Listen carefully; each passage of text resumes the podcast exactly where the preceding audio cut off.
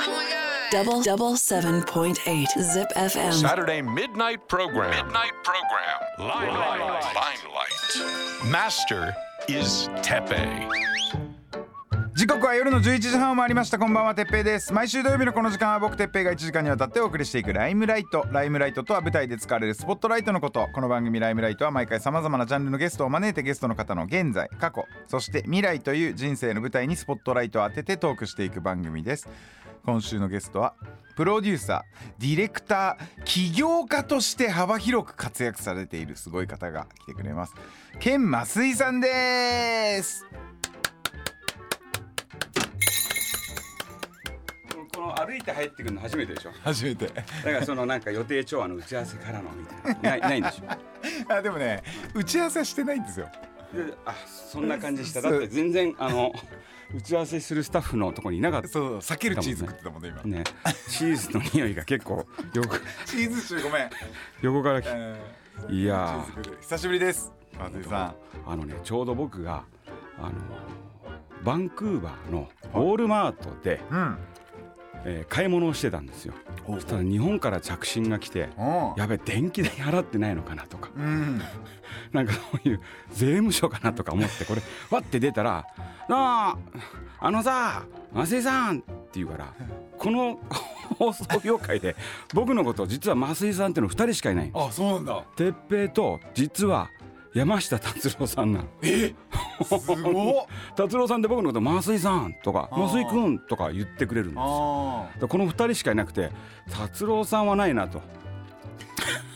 あ わかんない。よでまあめちゃくちゃハイになっちゃって電話しちゃったかもしれない。達郎さんが。襟のトーンで「ああ哲平だ」と思って「あどうもどうもどうしたの?」って「ちょっとあの酒飲みながらさ喋ってくんない?」もう「分かった分かった。じゃああのやるわ」って言って切ったんですよ。変な日程だけもらってでもこっち買い物中だし海外だし。そしたら後日プロデューサーさんから連絡来てあ正式なやつがね。そう聞いてると思うけどって。言ったから聞いてるのは酒飲みながらこの日に喋るしか聞いてないですと。いうことで。増井さん。なんかあれでしょ？一杯ちょっと作らせてくださいよ。なんか来たよ。あはい。のスタッフから。ハイボールでいいですか？ハイボール僕先に飲んじゃってましたすいませんすごいかかっこいいですねこういう。こういうのをやるべきですよね。あのあのリスナーの皆さんわかんないかもしれないですけど、うん。スタジオが暗くてピンクと紫ぐらいの間のあの LED のどの会社がですか？チューブこれにする照明が。スコッチって書いてある。これがいいこれがいいですはい。はい。乾杯。いや増井さん来てくれて嬉しいわ。いやでもお久しぶりです。いやいやなんかあれでしょ？もう OB の DJ がみんなあの仲悪くて僕しか呼べないって聞聞きました、まあじゃあ好きな人がいないだけ。仲は悪くない。好きな人がいないから呼びたい人がいないっていう。そうなんだ そうそうそう。ほ放送局的にはなかなか皆さんねあの地元で活躍されてるから。そうだね。で出にくいっていうね。そうそうそう、ん。いや出にくいどころか絶対出さねえってスタンスみたいな俺何も言ってないからねそういうこと。は我が局は我が局は我が軍はん。もう一切出さねえっていうもうスタンスで、うん、でも鉄平が生き残ってるってのが意外だよね。すごいよね。でじゃあ松井さん今日そういう話をもうたっいやもうぷりしよう最悪だもんだってこいつ こんな。一番最悪なやつが残っちゃってるっていう、あのね忘れもしない。あのねあの彼が来てあの ZIP の10月のお祭りがあって、その打ち上げであのねみんな焼き鳥かなんか手羽先かな行ったそう山ちゃん行時にあの唐辛子をテーブルにバーって出していわゆる鼻から吸おうぜって言い出したんですよ。やったやったのが俺と哲平だけ。で他のやつがやんなかったらうんこいつ誰もやんなかった。怒り出してうん「お前の喉がどんだかどんだけ大事だと思ってんの大したことねねえくせに」みたいなこと言い出してもうそっからもうみんな バッチバチになっててえ「俺増井さん好きだから!」とか言い出してえ俺その時まあまあキャリアここで積んでたからもう好きだからもうクソもおおすげえやつ来たなと思ってたんですけど。うん。それ多分ね、ええ。俺もやっぱきねあの MTV 終わっええやって、ええ。こっち来てやっぱ最初なんかちょっとこうなんかなんていうの？ぶちかましなきゃ。そうそうそうそうっていうのあったんだろうね。そんな必要ないやつすごいポピュラーだったし。僕その年の MTV あのミュージックアワード代々木体育館で見に行って2万人ぐらい来ててこの人 MC やってたからねもう悲観で、いあの紋付き袴かなんか着てね。あとあの太った人。フジロックでよくあのフードコートで食べてる人。なんだっけ？ブーさん。ブーさん。ブーさんと一緒にあのブーブーって言いながら、ブーさんとてっぺともう一人女性がいたかな。綺麗な女性がいたよ。でで MC やってて。そうそうそうそう。すっごい人気だったからね。でダンサーだからもともとてっぺはね。そうでもない。そうでもない。あ違うの？ん。ちょっとうんダンスしてたところをスカウトされたけど別にダンサーではない。そうなんだ。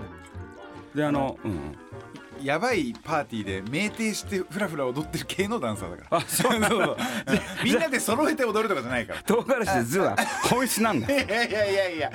デイリーデイリージョブなんだよ。あれ本当に痛かったよね。痛かった。ほあれ本当にねちびっこは絶対にやってほしくないんだけどあクソ立ち悪いやつだよね。しかも入ってきたばっかでしょ。入れてきたばっか もう悲観やばいね。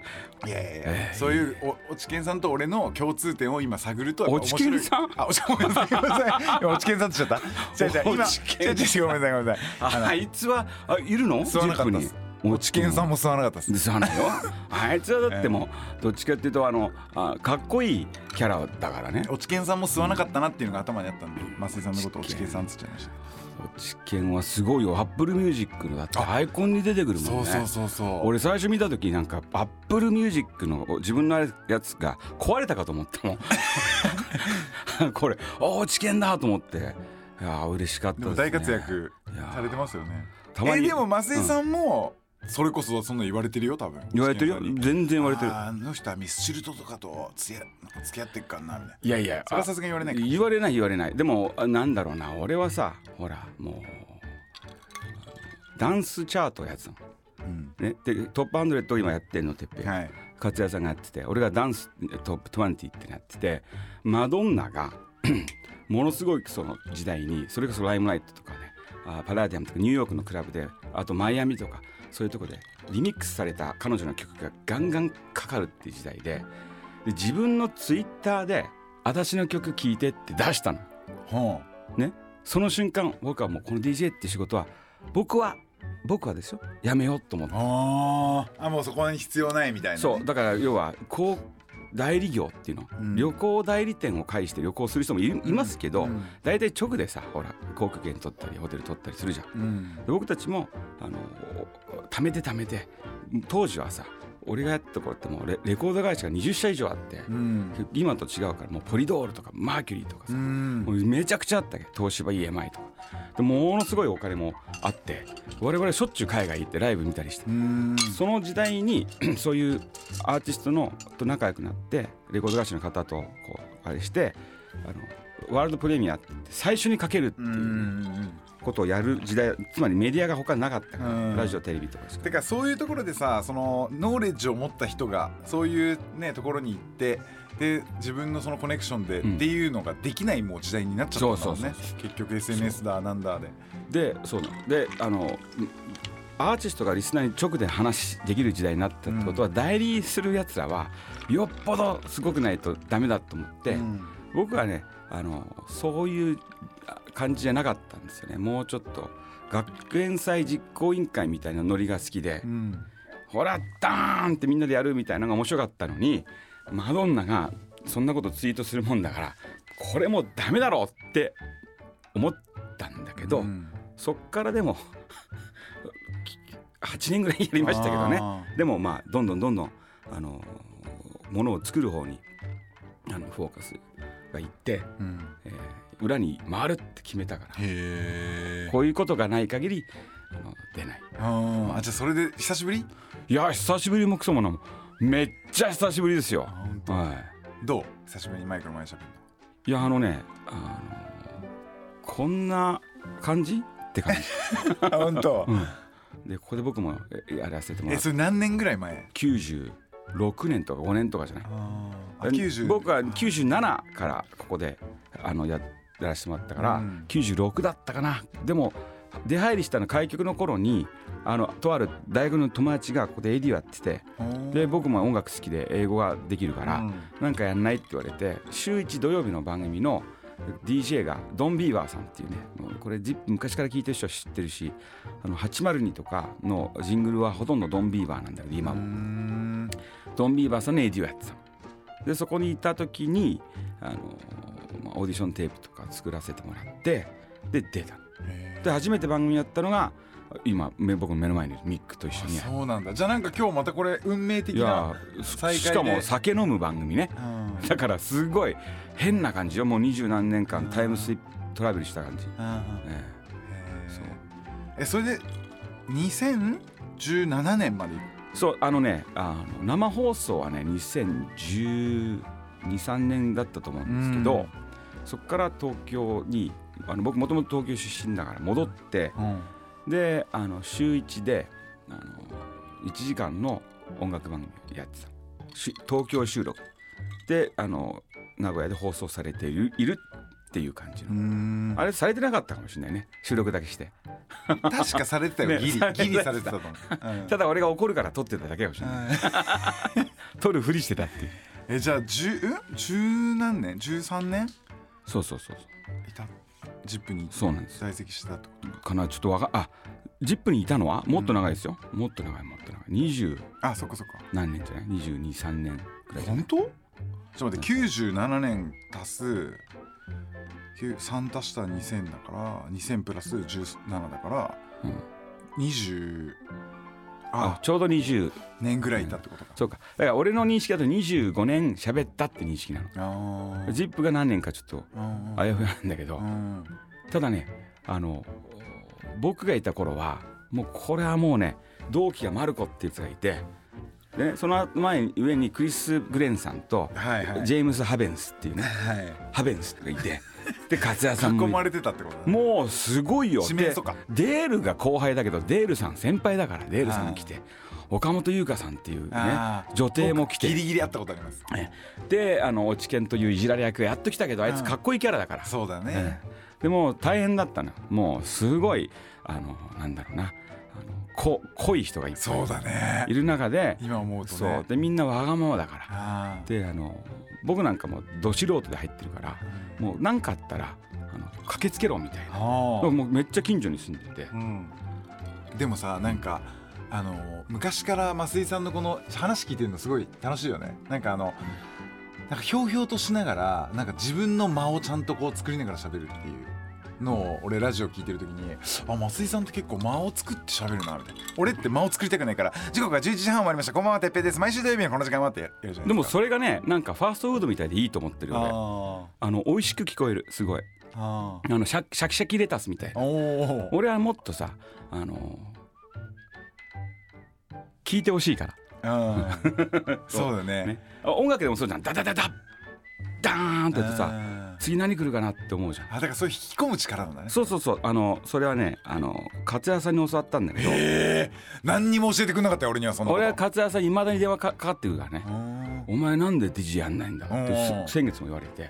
この間誕生日で東京のあのあステーキハウスに行ったわけ。したら隣が勝谷さんだったの。ほで「おお!」って言って「今日誕生日なんですよ」って言ったら「お前じゃあおごれ」って言って本当にあの十何万払わされたんだけど まあでもバースデーで僕の勝谷さんに会えて、うんまあギフトだよね、でどうしてんだってまあ近況話して、まあ、あの人ねものすごいリサーチャーだから全部知ってんの。へ「お前あのミスチルのアルバムやったよな」はい。でこれもやったよな。はい。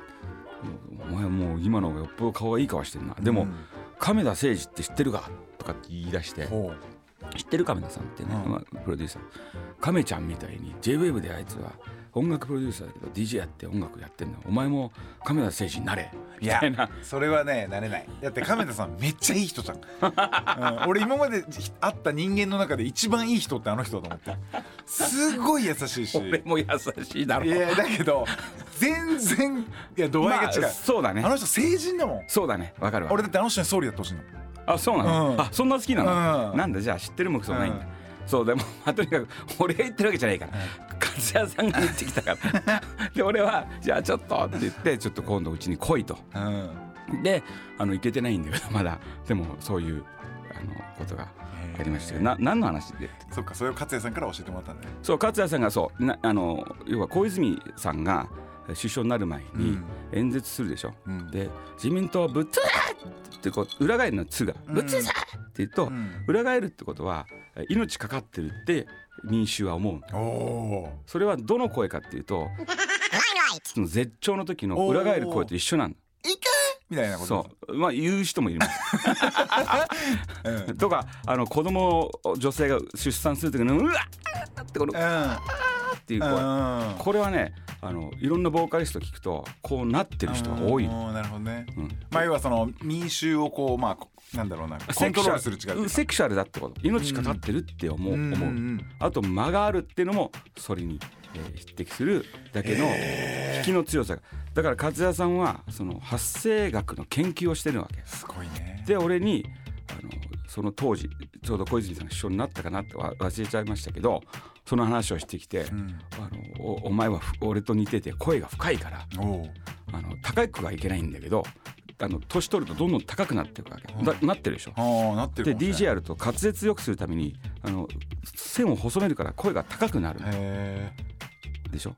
なんかこうデラデラ喋んなくなる角が立つように喋るから声が高くなるんだけどそれは絶対やるなっていうえことを教わ教わりましたね。ああまあそれはだから増井さんの声に合ってるってことなんだそうだねもうまあそうかもしれないね。まあまあでも後半は何も考えてなかったですけどそういうことは。うん。いかにあイントロであの人に考えさせるかみたいなことは考えてたけど、うんうんだからそういう意味で言ったらさやっぱ勝也さんも増井さんもすごいそういうのをまあ考えられてうんうん。喋、りとは声楽論とかそういうのをいろいろ考えてるのに俺一回も今まで考えたことなかった それ今言われてへえ確かにと思ってた。いやいやそこが鉄平のいいとこじゃんすげええそうか確か俺も松黒俺も松黒って今思ってる。あ無理無理無理。キャラがだって無理だもん、うん、そのピンクのなんかふざけたシャツ着てなんか今日テッカテカのピンクのシャツ着てますからね。でも可愛いねそれね。そうそう。俺ゾンビナース。あゾンビなの？そうゾンビのナースの柄なの。本当だ。ハロウィン近いから。なかなか着れないよそれ。普通の人。うんそっか。いやだけどそういろいろなんかもう永遠にこのまま聞き続けられるけど経歴とかいいでしょ？ん？経歴を。いらないいらない。いいよね。まあ、どっちでもいいよ。何でもいいですいや今さパーってこうやって読んだけどさもうなんか経歴だけ言っちゃうとなんかうさんくさいぐらいなんかすごいよね、まあすごいいやあのあのなんだろうね。ちょっとうさんくさいゾーン入るぐらいすごいよあのやってることがでかいですね。ね。うん、名古屋セントラルパークや渋谷の宮下パークのデザイン再建に携わるとかさ。これはねこれ嘘でしょ？嘘じゃない嘘じゃない。あの三井不動産と一緒にこれ話すと長いんだけど、まあ、簡単に言うとミーファフットボールパークってサッカー場を櫻井和寿さんとかうん。崖見水さんと僕でみんなで立ち上げて会社を作った時のパートナーが三井不動産だった。であ新しいアイデアが欲しいって言って宮下公園というね渋谷の、えーとまあ、汚かった公園をリニューアルするときにあコンペがあって突拍子もないアイデアを出してくれってことで僕はクリエイティブディレクターとして選ばれたでまさかのそれが通って、うん。通ってる最中にちょうど同じく三井不動産が名古屋セントラルパークやり直すって。うん。で僕名古屋のことよくわかるからっていうことで指名をいただいてセントラルパークのえーアップタウンミッドタウンダウンタウンっていう図を作ってうんうんうん。この上の方はね久屋大通りの方はちょっとこうおしゃれなカフェがあったりとかジャズがあったりで真ん中がにぎわいであのスーパーがあって奥の方はあのパルコとかがあってもうちょっとこうカルチャーっぽいんですよっていうことであのマンハッタンの絵をおに模してうん。名古屋を表現して企画書を作ったらそれがまさか通ったわけよ。すっごい話だねこれ。そう。でこれは皆さん知らないんだけど、うん。この三井不動産のね今度あの出るんだけどそれに。で今それが2つ僕がこれコンペってわかる、うん。他のね同業だからなんとか辞書とか、うんなんとか戦うわけでしょ。戦うのに全部勝った。そしたら、とうとうあのヒットメーカーとして、三井不動産に認めていただいて、もう今はもうし月一でもうその経営あの企画会議に出るようになっちゃう。へえすご。そう。で宮下公園の中に自分のオフィスとスタジオを作ってこでレコーディングできたりとか、うんうんうん。こうクリエイティブ作業ができるような場所を作らせてもらって今やってるんだけど、うん。あそこってスケートパークまだあるんですか？あるあるある。そうあ。あれも結構画期的スだった。ケーターだもんね、うん、そうそうそう。なんかえ宮下公園にスケートパークできんの？そうそうできる。あるあるあるある。そんなこと。であの今はまあその各不動産会社さんがおもろい提案をしてほしいってことで今もういっぱいやってるんだけどね、うん。ほいであのミュージックディレクターとしてあそう今回これがメインだったわ。今思い出した、うん。あのまあ音楽のプロデューサーとして、うんまあ、ミスチルうん。とも関わったり、うん。あとこの間あれあったじゃないですか、あの男。マッシュ君ね。マッシュ君、うん。マッシュ君の曲をもう一回こう、あ新しくするっていう。そうそう。あのまずう音楽をお作る側に回りたい。僕はずっと音楽バンドやってて音楽作りたくて、まあ、番組でも結構曲を聴いたり弾いたりすることが多かったんですね。で子供の頃からずっとオーケストラもやっててあの一応楽譜も読めて 音楽が大好きで DJ になったんだけどアメリカだとほら DJ の人ってププロデューサーになるのめちゃくちゃ多いわけよ、うんうんミュージシャンがこの音がいいって言うと大体知ってるからダンスからポップスからロックからパンクからクラシックまでこの曲のこの時のこの音じゃないって、うん。ほらソムリエみたいに出せ,、出せるでしょもうそろそろ。ね。いやいね。そういうとこがいいねてっぺん、うん。まあ僕はちょっとそうそういうなんかうんちくやらだから好きなんですけど、でも CD がかかると全部ライナーを読んで誰がどこでどうレコーディングしたかも全部調べるような人間なの。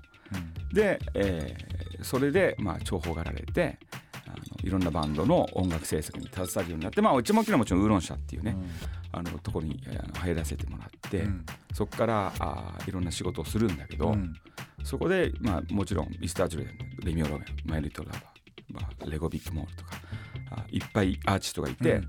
であのその全アーティストをお見るのが小林武史さんっていうプロデューサーだったんだけど、小林さんがある日、えー僕が音楽を好きだと知ってるということをまあなんかこういいねって言ってくれて、うん。音楽制作部っていう部ができたわけ。う。んそれ部長になったの。ウーロン社の。うん。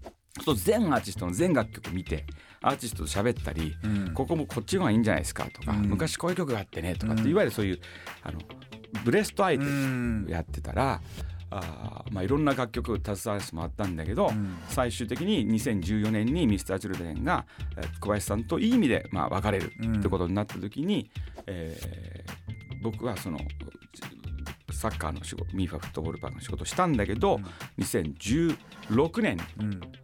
アルバムが出て「リフレクション」ってすっごい曲が入ってたわけ、で曲が入りすぎてるなと思ったら、僕電話かかってきてあの桜井さんがちょっとあのなかなかあの、ね、自分をこうわって言ってくれるってことはない状況だと、うん。もうだってあの人何やったってみんなうん。まあもちろんそうだよねで僕はういやそうじゃないと思うって話をして次に「重力と呼吸」ってアルバムをあの作ることになるんだけど、うんその時はまあプロデューサーとして、えー仕事としてはだけどまああんまりあの初の独立アルバムだからミュージックディレクターって名前で、えーあのやろうって、うんうんうんうん。で次のサウンドトラックっていうのはもう全部フルプロデュースであのロンドンでうん。レコーディング全部あのやらせてもらって僕はもう今まであの何十年も DJ として知ってたスタジオとエンジニアとあのドラムテックとかギターのエフェクターの種類とか、うん。ものすごいそういうの好きだからをバーってかき集めて作ったのがサウンドトラックスってアルバムなんですよだからね大変なのよ。でもミスタージョレンっていうのはビッグバンドだから。そうだよね。でも向こう行くとほら向こうの人は誰やねんってなるじゃんやっぱり。それは知ってるよ。うん。フェーマスなんだろう、お前らすごいんだろうみたいな。日本の U2 なんだろうとかコールドプレイなんだろうって言うんだけど、まあ所詮アジア人なんですよやっぱりね。で行くとあのメンバーもみんなね日本代表みたいな気持ちでやって、しかもアナログで撮ったわけ。今ってほらデジタルでしょ、うん。だから失敗するともう一回ってできるじゃん、これもきっとおそらく今僕は「とか言ったらピーって入るでしょ、もちろんできますよ。あとか。できますできます。そういうピーって入るんだけどあのアナログはテープだから。そうですね。ジップも昔はねテープだったけどね。まあそんなことでだからもうあのテープも生産してる会社が世界に2社しかないわけですごいガーってマクセルマクセルですか？マクセルじゃないんだよマクセルじゃないんだよ。お前薄い知識で乗っかってくるんだよ。でまあそれでテープで撮るからものすごくみんなあの素晴らしい演奏をしてくれてで最初は2曲だけ録ったんですね。ドキュメンタリーフィルムっていうのとアザースってこの2曲だけ録ってすごくイギリスっぽい音にしてでサム・スミスっていうアーティストの大好き。まあ、本当 Midnight Train Midnight Train って曲があって僕がねミスター・ジョレンツアー中に楽屋で僕が選曲をしてあのあの音楽をかけるっていう暴挙に出たのよ、うん。そんなことやってきたやつ。Spotify DJ みたいな。そうそう。そんなこと絶対やんないんだけどもうやりましょうよとか言って、アホなふりしてミッドナイト・トレインをかけてこのギターの音が出したいおって俺が思って田原健一さんギタリストに話をしたら田原さんが「じゃああのこれいいじゃん」ってなって、ん。じゃあそのあのレコーディングしようっていう話になったんですね。で僕はたまたまあのロンドンに知人がいて連絡したらあのスティーブ・フィッツモリスっていう、まあ、名プロデューサーサム・スミスを作った人ですよ。で宇多田ちゃんのアルバムをやってるけどスティーブが実は来月あの東京に行くんだ。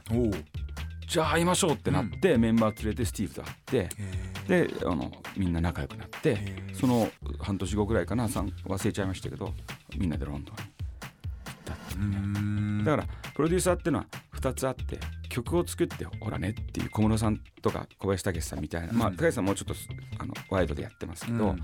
とあのアレンジをしていくっていうプロデューサーがいて、僕はどっちかというと後者で、ん。でも楽曲のことも口出しをすごくするから、うん。今し b マイナー行ったけど b マイナーセブンスに行きませんか？とか詩も一緒にややるし、うん。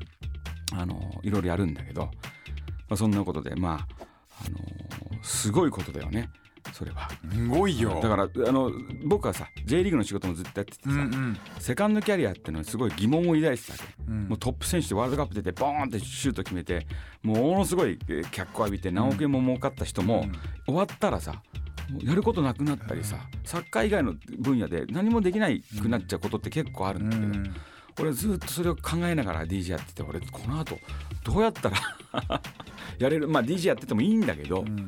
さっきのマドンナの件もあるから、うん。このままやってもしょうがないと思ってたから、うん。どうしようかなと思ったらそういう裏方の喜びを覚えたんだよね。うん。それであとさ最終的に落としどころ的に、うん。あのマッシュ君のうん「僕がいた」をやった経緯で、マッシュ君の曲かけて次行きたいんだよ。あそろそろ。あのねマッシュはずっとあのあ彼があの僕がいたがあの平野翔ってキンプリの彼が好きだってテレビで言うだいぶ前からうちのオフィスに遊びに来てくれてたの。俺もすっごい彼の「太陽とカーテン」っていう曲が大好きで,、うん。でマッシュをずっと心で応援してて、うん。でもうとにかく頑張ろう頑張れみたいな、うん。でいろいろ彼もあって、うん。でうちのオフィスに来てギター持って「ケンさん僕もう何もお返しできないんだけど一曲弾きます」みたいな「いや、うん。もういいからそんな弾かなくて」みたいな。うん。で半年ぐらい経った時にまさかの平野翔君がジャニーズを辞めるっていう時に、うん。あのーその曲を聴いて、あのバズってうん。すごい再生回数が伸びて、うん。だから僕はたまたまそれで「マッシュじゃあやろうぜ」って言ったわけじゃ全然なくて、うん。そのいいことあるからって言ったら本当にいいことがあって、うん。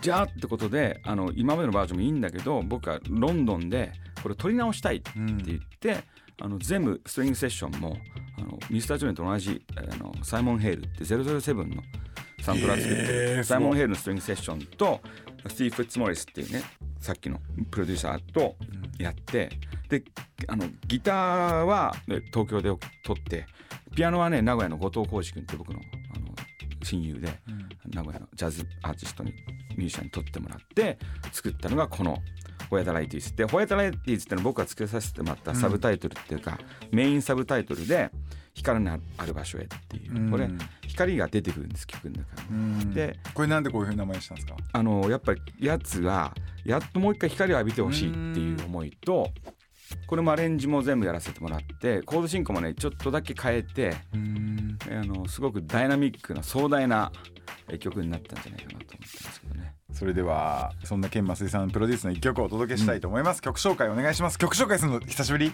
久しぶりだよ。ちょっとかっこよくやって。やだよ、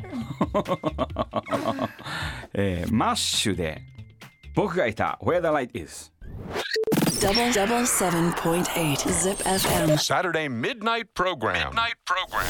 Limelight. Limelight. それでは、えーここから過去について健増井さんの凄惨な過去についてお伺いしていきたいんですが、東京都出身東京都はどこなんでしたっけ？生まれ。僕はねあのね四谷なんだけどお四谷ほう。うん。でもねあのアメリカにすぐ行っちゃったんですうん。よだからもう全部仮住まい。出身地がないってないえ生まれたのはあれじゃないですよね？西口病院ですか？新宿。違う違う違う。全然違うんだけど。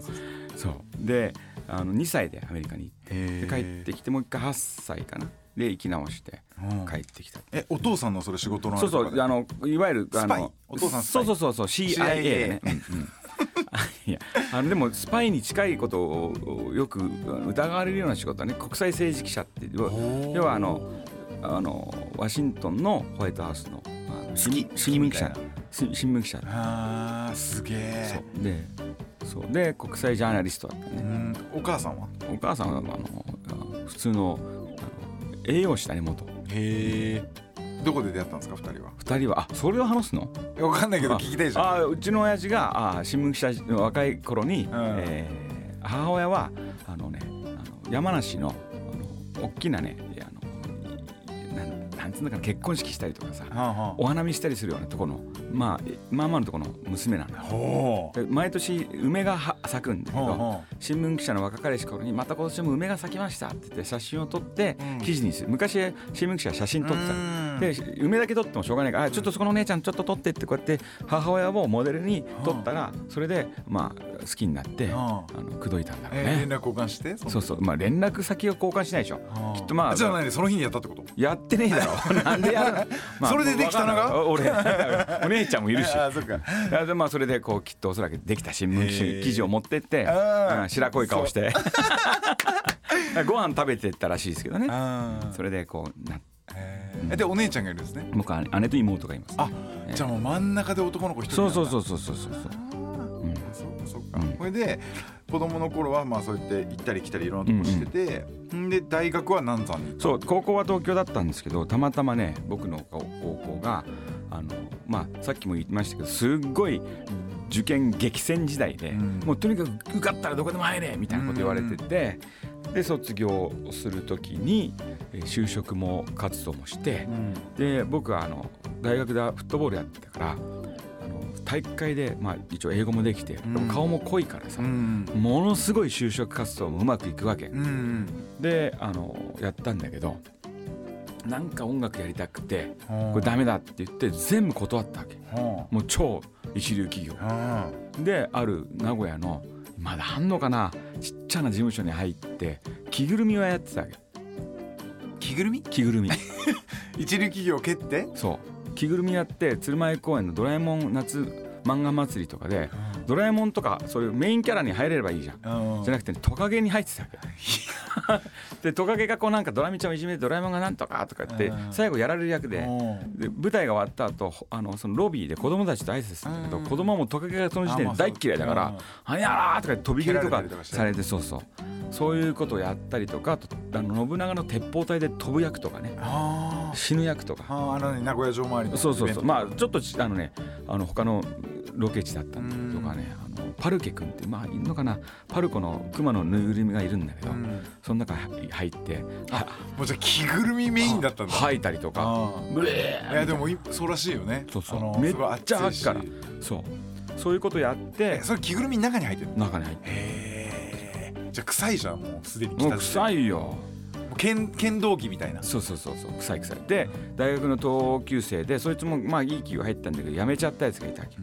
でちょうどね白壁って聞くといいんだけど響きは。の拘置所の横に元警察の寮が貸し出してたんだけどそこはもうそこにあの4畳半二間に住んでた男2人で。冷房も暖房もないよ、はいあ水バスとトイレがセパレートですとか言って言ったら風呂と便所だったからね。バスとトイレって言うな。ってカタカナで言ったらいいと思うなみたいな。汚い便所と汚い風呂で風呂もあのい湯沸かしでやるやつ。シャワーないから。水を頭に浴びてち近所のコンビニで体が震える震えるまでこう立ち読みをしてからやっと寝れるみたいな。でカーテンもないから八百屋さんに行ってあの野菜の端切れもらって肉屋さんに行って肉のベーコンのこうあ油のビリビリビリってこうさうん。ビラビラみたいなところもらってきて野菜炒め作って食ったりとか。えー。それ一番あれ？土底辺？一番土下底辺だよ。一番下？一番下って振り返ってみると。5万じゃない？月月収。へー。もっとそこは下はなかった？があありましたね。その後。その後5万あと ZIP にいきなり、えー、とオーディションで受かって初年度からあの中京テレビに出させてもらって、ん。今思えばまあまあ普通の2223にしてはまあまあの給料うん。がギャラをもらったんだけどそれをずーっとやってって3年目かな。の時に当時の編成局長に「お前ちょっともうあの契約切ろうと思ってんだけど」お言われたのよ。ひどいね。ひどいよ。でそれで「あーもう何にもないんでお願いします」って言ったら、金曜日の砂嵐だった昔 ZIP は「シャーってここを開けてあげるからトレーニングしろ」って言われてあのなんジッピーファンクションっていう番組かな。であのそれがねなんとなくこうね自由になれてで今のこれができたのよ。この何でもやっちゃうみたいなやつが。うんもともとそういうタイプだったんだけどなんかこうかっこつけたんだろうね若い頃。うんだからちゃんと期待に応えなきゃみたいな。あでもうさっきも言ったけどもう先輩も同期もすごいから。すごいからね。もうそれはもうすごいコンペティション争いがあった当時は。であのそれですっごく安月給でもらった時は底辺で車に住んでましたね。古いボルボンに洗濯物を干してちっちゃいテレビやってでコナミスポーツだけかろうじて入ってたからシャワーはあそこで浴びてあとは昔そんな中勤とかきつくなかったから久屋大通りの昔アルマーニがあったんだけどその横に止めて朝暑いって起きたり寒いって起きたりしながら住んでで先輩の家に転がり込んでからまさかの朝の帯が決まって。でもう亡くなっちゃったんだけど当時のあの社長鴨頭さんという人が「あのケンちゃん。いやいくらがいいんだ」って言うわけ。社長だよだってもう。だってもうそういう緊急事態だから。朝の帯の DJ がいないんだもん。うんでお俺もう大体さみんなの知ってたからさふっかけだ金額ふっかけだよ。したらもう当時からしたら年収1000倍ぐらいだよ。あでバーンって上がってその時にグランパスの仕事も決まって。あでまあバーって雑誌の連載とかテレビも。もう来てる。俺。来てない来てない来あてない。まだ来てない。であのとあるマンションのペントハウスに住んだね。でポルシェも買ったね。ああ超モテたでしょその時期。そうなんだよ、うん。俺がこれがねまあきっとあのいろいろみんないるんだけど、うん。みんななんかね違うんだよ。かっこつけちゃうから。俺もうこういう感じだからいいよいいよって言ってああの飲みに行くし遊ぶしさ。なるほどね。みんなちょっとお高かったそうなのよ、うん。そう。俺はそういうんじゃなかったうん。昔からそういう時代がありましえその時代にさ人でさいまだに思い出す人いる？たいるよ。それは何人もいるよ。誰？あのねあの人あの子はね住んでたね。革革パン履いててさ。うん。もうでも今多分同じぐらいの年だからいいそうそう。お子さんもいてね。いると思うよ。人妻になってられるかもしれないね。うん。名前言わなくていいよ。いやいいの、ん。そうそう。可愛かったね。えー。なんで忘れられないの？そのやっぱなんで思い出すわけ？あのめちゃくちゃうまかっ マジでウケる。本当アホだよね。本当にたダメそんなもんな人だよねじゃん人間なんてなんだけどさなんかその今のジップこんなダメな人うん。一人もいないよ今ナビだかゲーターに。らじゃあそれはダメだよ、うん。だってさ。一人もいない。一番だから飛び抜けてダメな人なの。うんでもでもさこうやって呼んでもらえるってのはうん。なんか嬉しいよね、うん。えそれは俺が呼んだからだ。よそうなの他の人誰も呼ばないの？そうなの、うん。いやそんなことそれかなんか仕事の方でこういう振りなしで「いや今回のマシさんとの、えー曲ですが」みたいなだけはあるよ。ああるね。それはあるよ。あるねうん、それ以外は喋んないでくださいみたいなのはあるよ。だけどこっちはもうそっちは置いといてもうそれ以外の増井さんのこのん。人生にフォーカス当てて増井さんがいかにどうしようもない、ちょもうちょっと作ってよ。あ氷ください。増井さんという人間がどんだけどうしようもない、うん。うん。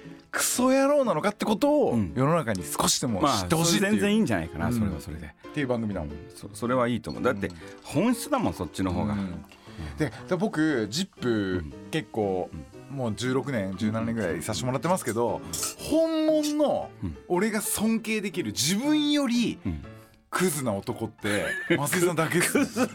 クズ野郎っていうのはもうその何根本のその何その人間としてのいいねなっていうのは俺は一番だから尊敬してる。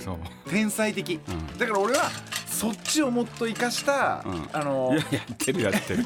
そっちのもっとなんかもうあのを伸ばしてほしいなと思ってちょっとね「サリュー」っていうあの歌お入ーれとボークスっていうロスのあのちょっと病句みたいな人が作った曲があって、はい。一緒に作ったプロデューサーがアレクサンダー・ヴィンセントってマジックってあのRude って曲知ってる？マジックを作っの作っえーあれもめっちゃ売れたよね。共作者の、うん、アレクサンダーってのは友達ででコロナ禍でずっとねズームであの曲を作ったわけ、これ聞いたらなんていうのかな。本質的な変なところが見えるかもしれないんでうん。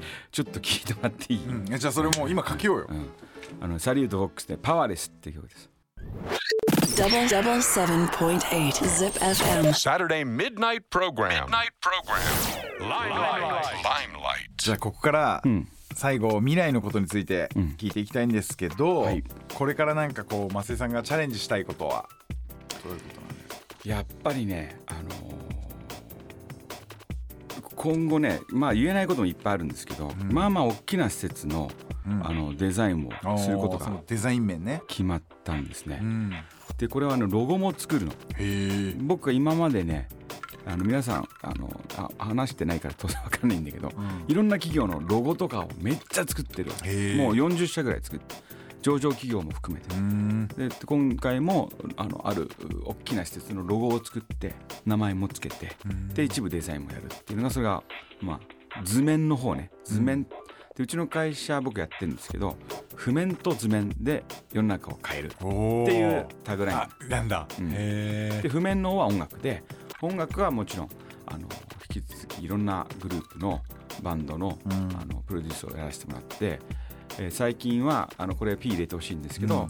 えーやってるのは あへえでレコーディングこの間一緒に行ってあとねうん。すごい今をときめくそう。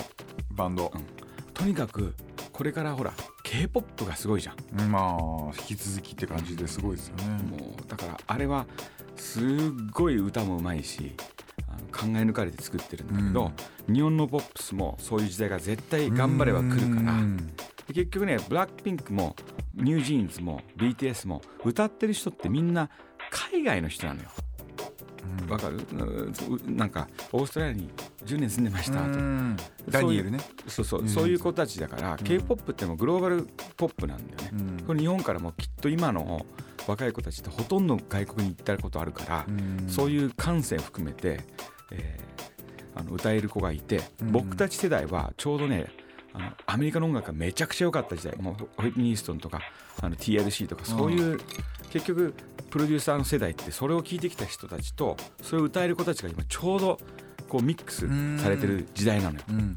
そこに狙っていきたいですね。だから本当グローバルヒットみたいなことができたら最高ですね。うん。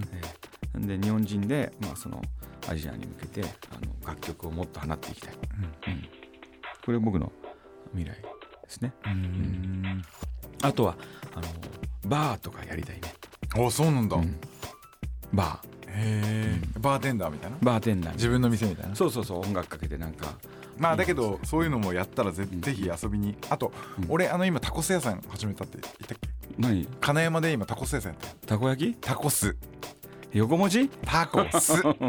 へえいいじゃん。なんていうな名前？トルタケトルタケ、ん。トルティーヤと、でトルタってねなんかメキシコのサンドイッチでサンドイッチを最初やってたの、うん。だけどそれだとあまりにもみんな食いつかないからタコスもやってんだけど、でえ？食え ?What? っていう、うん食えね、うん。あトルタ食えね。そうそう。ああいいね。え金山のどこでやってる？金山のねあの本当にあそこの特殊陶業市民会館フォレストホールの横、えー。た食べい行きますね、うんぜひぜひ。食べてる瞬間お腹痛いって言えばいいやめて。保健所来るから。やめてそういうのだけは。えーでもいろいろやってんだ。そうなんですよ。まあだからそういうあれですね。いろんなそのまあさっきのあの譜面と図面でっていうところ以外でもそういう個人的にとかはあるんですね、いやこそういう個人そうだね。まあそういうことやったりとかまあいもう本当にもう限りあるまあね人生は有限ですからあの見たことないところに行ったりまあもう海外も今月に1回行くようにしていてあのまたあ行くんですけどうん。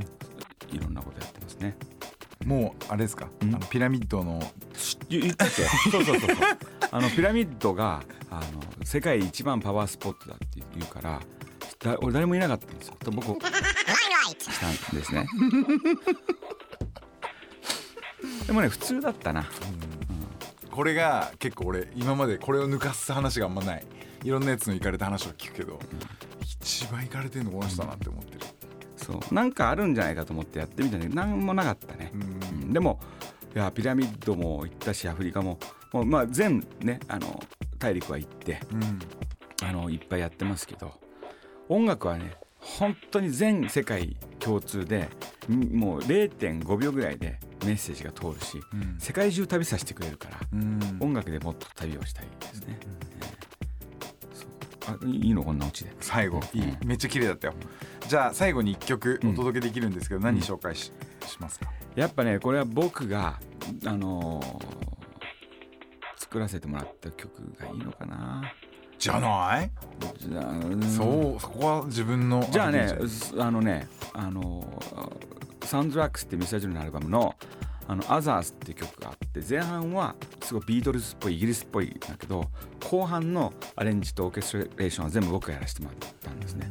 で宇宙にこうバーンって飛び立つみたいなでこう高速道路に乗ってたその主人公がの車がバーンって壁にぶつかってもう時計や車のエンジンや部品が全部ってあの宇宙に吸い込まれていくみたいなのをあのイメージして作ったラストが壮大なんであのあとあれあのうっちゃんとかが酒飲んでるコマーシャルに なってから今日にちょっとこういう感じで合うかなと。思って「あのアザース」って曲聞いたことはないでしょ。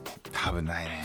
ないのかよ めっちゃいい曲だから、ええええ。へちょっと変態っぽいところもあってね、ええ。聞いてください、はい。Double double seven point eight Zip FM. Saturday midnight program. Midnight program. Limelight. Limelight.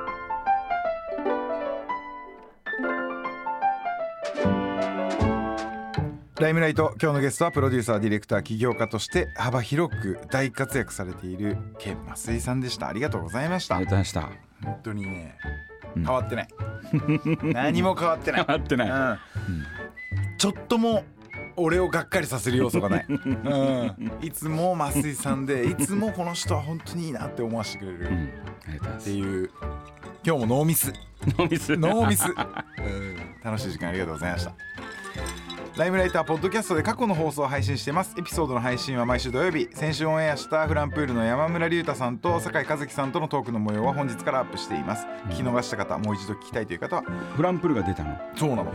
ZIPFM ポッドキャストからライムライトを聞いてみてください。来週はどんなお客さんが遊びに来てくれるんでしょうか。またぜひ。うん。あのねフランプルがデビューした時にミスチルの生まれ変わりっていうタグラインだったんだよね、でアミューズかなんかそれをであのライムライトえ今夜はそろそろ閉店ですまた来週 Oh, It's a great idea. It's all about the music. Music. I guess the greatest thing in the whole world. I like how I never hear the same thing on the radio. It's always different. It's always different. It's always different. Oh, It's a great idea. It's all about the music. I like, like, like, like. Music. I would play Music. and I would play. Music. Zip FM. Limelight. Limelight.